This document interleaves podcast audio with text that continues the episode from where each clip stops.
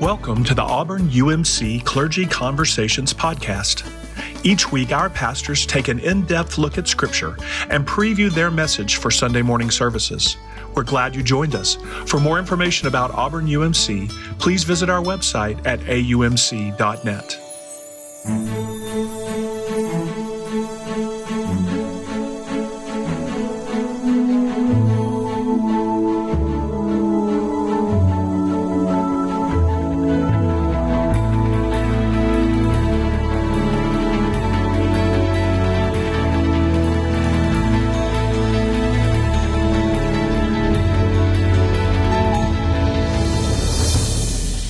Good morning and welcome to Auburn United Methodist Church. We're grateful for you joining us for conversations on this mo- Sunday morning. And today as we gather, I know um, we gather on this Labor Day weekend. And how is that possible? I know, I know, it's mm-hmm. September. And we remember our friends along the coast today, especially. We know that um, lots of us have connections to people in Louisiana, Mississippi, parts of Alabama. And, of course, we remember, um, uh, you know, just the needs of the world. And so as we gather today, I invite us to gather in prayer. Let us pray. Gracious God, as we open your word for a time of conversation with one another and with you, we invite your Holy Spirit to be among us, be with those who are hurting um, around the world, especially our friends in Afghanistan and those along the coast, our friends in Haiti, all the needs of our heart this day and, and all of our healthcare workers. Guide and bless us now as we open your word. Um, speak to us. We pray in your holy name. Amen. Mm-hmm. So we've spent some time individually reading through this, and we've not had uh, time to talk about this. So this is fresh. Mm-hmm. That is one way to put it. That yeah. is one way, yeah. This That's is our, This is our, an organic moment. Um, why don't we, let's read it first. Let's read, we're going to read from Mark chapter seven, beginning at verse twenty-four. And you may recall just before this, Jesus had been talking about the cleanliness of food and law and practices. You remember last week, Kelly, mm-hmm. um, you preached a wonderful sermon in our mm-hmm. services. And today, here we go. He's going to talk about something even different, a little different. But I'll read the first part. Do you want to read the second part? Sure. Okay. okay. So we're starting in verse twenty-four, and it says, "From there he set out and went away to the region of Tyre. He entered a house and did not want anyone to know he was there, yet he could not escape notice. But a woman whose little daughter had an unclean spirit immediately heard about him, and she came and bowed down at his feet. Now the woman was a Gentile of Syrophoenician origin.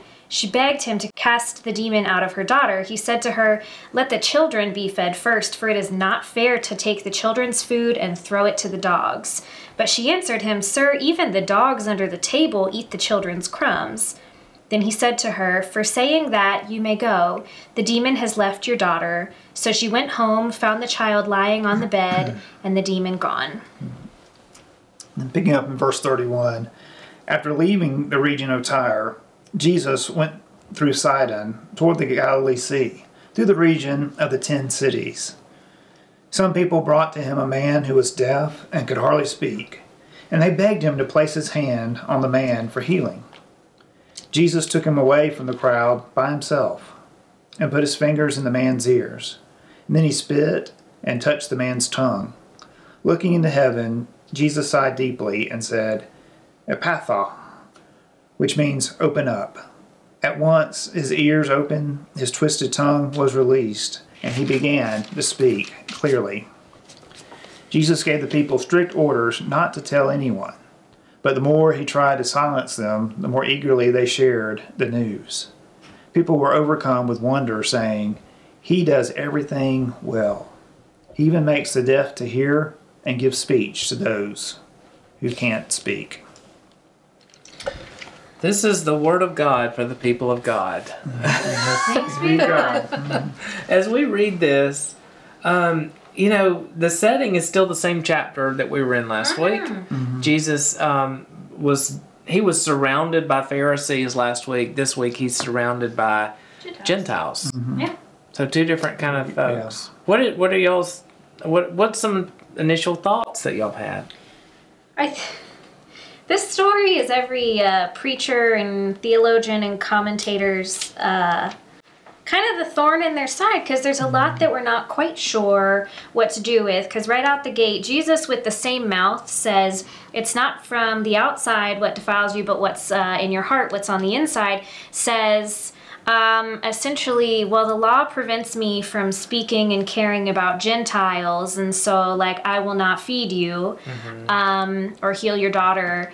And so it's just really challenging. And then there's kind of this notion that it's the woman's argument or the woman's merit that changes Jesus's mind. And none of us were really there. So we're not sure. Did she change mm-hmm. Jesus's yeah. mind?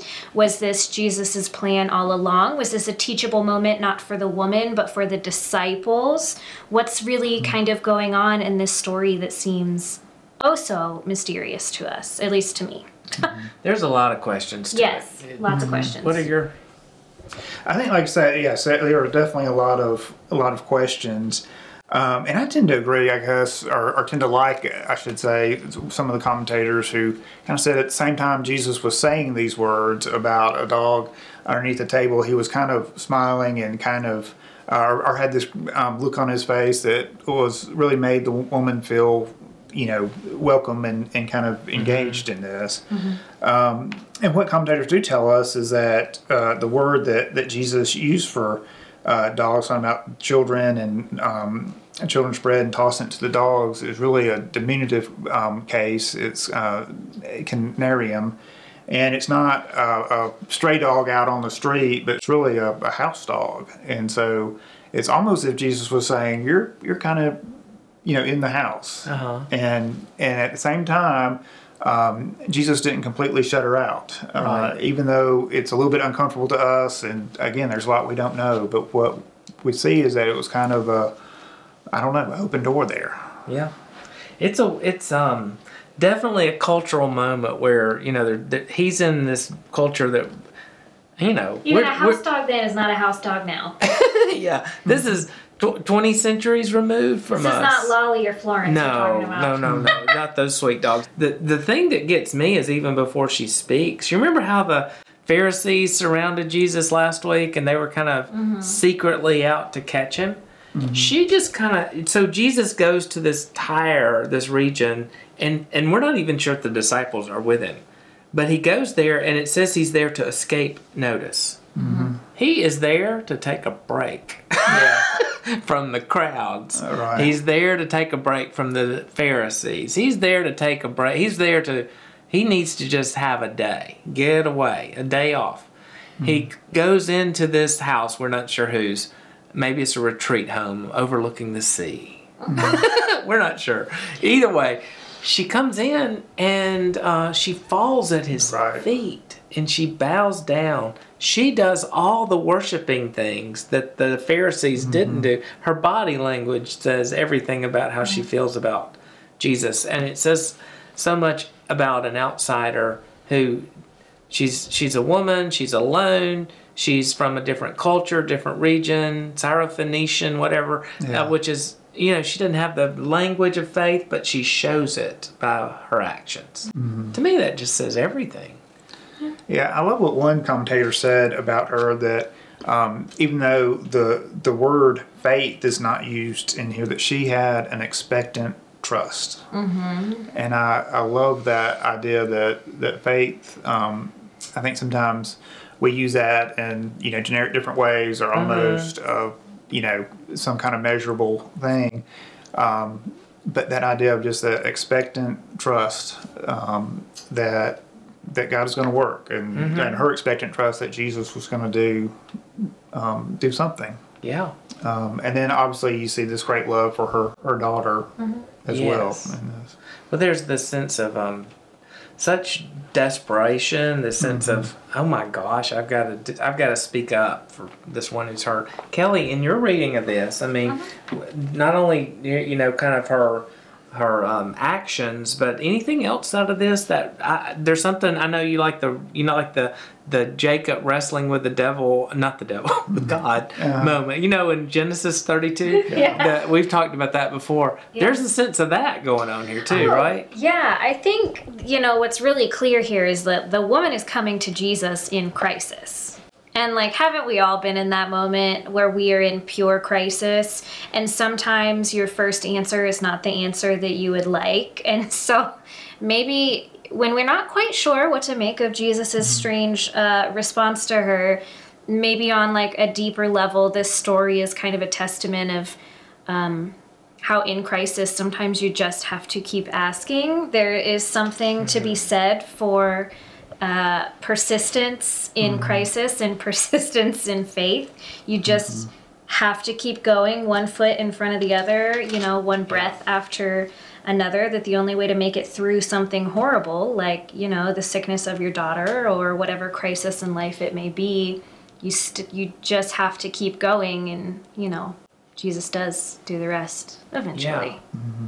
There's something powerful, too, and I, I think what you're saying, that crisis where you just do it. You're uh-huh. just there. Mm-hmm. And Charles was talking about expectant hope. There's That's faith. A nice way of putting it. Mm-hmm. Yeah. He always puts always. it the best way. Well, and I think, you know, when she says, too, Lord, even under the table, um, the mm-hmm. children, the dogs eat the children's crumbs, mm-hmm. that's almost like saying, God, I just trust you will give me, or, or Jesus, I trust you'll give me what is needed. Mm-hmm. Yeah. In that moment. And give us what we need in this moment, in this yeah. time. I think about today... Um, folks who might be listening to us through podcast or watching us on a Sunday morning or just visiting with us at some point in their life. Mm-hmm. Um, I, we all know what it's like to have a desperation moment. Mm-hmm. And maybe today um, someone has a family member or a friend uh, who's suffering with COVID or, yeah. or returning mm-hmm. from war or, or just feeling down. Uh, there could be a million reasons mm-hmm. to go with expectant hope to Jesus yeah. mm-hmm. and to show up in prayer and to, you know, fall on our knees or in our, in our hearts to lift up our lives to Christ. And mm-hmm. there's something powerful to me about this.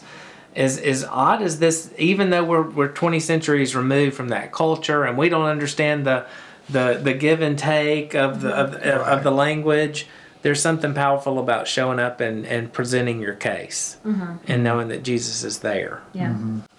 Um, I love that. The thing that's really cool, and I don't understand all of this too, but after he meets with this woman, he uh, he doesn't he doesn't retrace his steps to get back to Galilee. Right. Mm-hmm. He goes through the ten cities, is your translation. Mm-hmm. Which which translation is that? That was really uh, good. Common English Bible. The Common English Bible. Mm-hmm. Mm-hmm. And you read from the N R S V. Yes. Which mm-hmm. says Decapolis, mm-hmm. which they mean the same thing. Right. Mm-hmm. Um, but he doesn't retrace his steps. Instead, he goes to all these Gentile cities. Mm-hmm. So it's mm-hmm. like this woman reroutes Jesus. Mm-hmm. She sends him a new way. Mm-hmm. Sends him a new way. Yeah. Yeah, I think... Oh, go ahead. I'm sorry. Oh, no, I was just going to say, in all those boundaries you, you spoke about, yeah. uh, you just assume they're continued to be broken down as yes. he's he's in a place of a different culture, different, um, all these differences, but yet he's still Jesus. Yeah. Yeah, I mean, I think there's probably a, a very practical teaching here about how exposure to things that make you uncomfortable really do grow empathy in you. Yes. That's not very spiritual, but it is very practical life advice that Jesus really models for us in a pretty embodied and profound way. And I think I think his healings reflect that. He the really interesting thing about um, the the healing of the Syrophoenician woman's daughter is that he does it from afar. He never has to touch her. And then his next healing, which happens, is he does his great Gentile tour. Mm-hmm. Um, he touches this deaf yeah. and mute man in a very personal. very personal way. He puts his fingers in the man's ears and he put yeah he touches his tongue. It was a lot. Sorry. Um yeah so you like you kind of really can track the way that Jesus grows in empathy in a way that I think is really lovely and very human of him. I know. I love this. Is so incarnational. This is the human Jesus, and mm-hmm. it's it's the part of Jesus that we it was, You know, can I tell you a quick story? Mm-hmm. So I grew up small churches, Alabama. My dad's Methodist preacher, and Washington County, and he was at one of the, one of the little churches he was at for thirty-eight years. Epworth United Methodist, they had they had that old picture of Jesus from the nineteen forties with the long flowing kind of oh, blondish hair. Yeah. And and every Sunday the kids used to love to turn on the light behind it. You know, mm-hmm. you would turn on this perfect picture of Jesus. And sometimes I think that's the per- Jesus is always this perfect picture for us. But then this happens and we realize Jesus is fully God and fully human. Mm-hmm. And there's something so human about Jesus being changed in some ways by a relationship to the fact that he goes and he reroutes everything and says, I'm going to all of these people. Mm-hmm. I'm going to the whole world. I mean, it, it is, yeah. it's mm-hmm. kind of John three sixteen lived out. You know, mm-hmm. God so loves the world. Mm-hmm. The Gentiles and the mm-hmm. Greeks are and the Jews and yeah. you know what I mean. Mm-hmm. Yeah. I think, I mean, yes. We like to put the beautiful image of Jesus with the perfect, not even frizzy, flowing, wavy hair on the wall. But in reality, we see this picture of Jesus who is very real, who mm-hmm. spits in his hands and touches the tongue mm-hmm. of yeah. the mute man. And that's, those are just two very different images. And sometimes I wonder how we get to the former when the latter one is what we're presented mm-hmm. in Scripture and is, at least for me, quite frankly, the Jesus that I find way more compelling and life-changing and easy to follow. Very real. Yeah. Yeah. And the fact that he needed time away, that he was unhealth yes. and all this, yeah. um, makes us see that, that human side, uh-huh. uh, that humanness of Jesus as well. Yeah. So. Yeah. Well, I think um, knowing for those of us who open our script, open the scriptures and take it seriously and care deeply about our faith. Um, there's something profound about the Jesus who meets us in our daily messiness of life, because there's some messy things going on here. Mm-hmm. And there's some cities there I've never been to or thought about, but he shows up there. Mm-hmm. And wherever people are listening, living, going through life today, Jesus shows up and invites us to move in, invites us to move our hearts and, and to and to find, you know, find that connection. Mm-hmm. Yeah. What are some thoughts y'all have as we kind of land the plane in our conversation today and and move out into the world? What are some takeaways that are, are important for y'all? I think Jesus just seeing um, both of these individuals who's uh, on the surface very different. Uh, from himself and yeah. from uh, his people and place he, he grew up, uh, and yet um, having compassion um, mm-hmm. for them and uh, and healing them and knowing um, just I, you know seeing them as people as human beings mm-hmm. of, of people of value and worth um, yeah. is a big takeaway. Yeah. Um, my mom was. Clean out our storage unit this week, and so we were all going trying to find what we want before, you know, Goodwill, Salvation Army comes. um, and so anyway, there were these two um, kind of uh, storage things that they had in their living room, and they're just kind of cubes, and they're great to put your feet up on or sit on, and there are a lot of people there, and so I told her I, I wanted those. Um, and they're they're stained and have you know rusty hinges and they look great. And so I asked her um, because there are you know a couple of antiques, I, um, and and I said, well, tell me about this. And she said, well, you know when I found it, I um, sanded it and I put linseed oil and I stained it and mm-hmm. worked on the legs. And um, so I had this thought because it came from a um, a turpentine. Uh, farm or that my great my uh, Walter's my stepfather's yeah. great uh, or grandparents ran. Oh my goodness! Um, and um, or that's the, the house where it was, you know, before before Hurricane Michael, and you know, so I had this great, um, you know, just desire to know more about the, these pieces that I was receiving. I had this idea that they were, I don't know, bought in Pensacola, floated down Pensacola Bay, Santa Rosa Sound, Chattahoochee Bay, Saint Andrews Bay, and finally arrived at Turpentine still. And so my mom talking about all she did to refinish it, and I said, I said, well, Mom, where did where did it come from? And she said, Pier one Imports. uh, you know, it was over there by the mall on twenty-third Street in, there in Panama City. And so I had this whole backstory. I had this image of going to the Antique Roadshow. Yeah, Hernando de Soto, I'm exactly. sure. Saw tell, it. Yes, yeah. Tell me all the story. And it's Pier one Imports. It's, you know, make kind of faux furniture there on twenty-third Street in Panama City. Um, But I thought about that with the story, just if in the fact of I wanted to know this whole story, this whole history. And we know that these individuals, the woman, the daughter, mm-hmm. uh, this man, and had friends bringing that, you know, that, that people, we all have this whole story yeah. uh, mm-hmm. that goes on of what's happened, where we've come from. Um, and Jesus saw the, the value in that. And even though we have so many questions in the scripture or so many different yeah. takes on it, I mean, that's the bottom line, is that Jesus saw value. Um, it concludes with that in the Common English uh, version, um, saying mm-hmm. he does all things well. Mm. Mm-hmm. And that just brings such such hope to us when, no matter what our stories may be, no matter what our backgrounds yeah. may be. Um, and then it just ties in so much with Genesis one thirty-one, um, the conclusion of the creation story. Uh, that that everything was supremely good, that you, God saw oh, yeah. it as supremely good. So it was the idea that Jesus was about uh, remaking yeah. things very supremely good, and that he does everything well, no matter what our story is, no matter where we come from, no matter who we are. And that is hopeful. That'll preach. Yeah, there's, yeah, there's nothing in that. Thank you, Charles. Mm-hmm. Oh, well, um, Kelly, if you got any last thought and a prayer for us? There is no topping that. So thank you, and thank you all for being with us this morning. We hope you'll join us for worship online in just a few minutes. But until then, let us pray. Mm-hmm.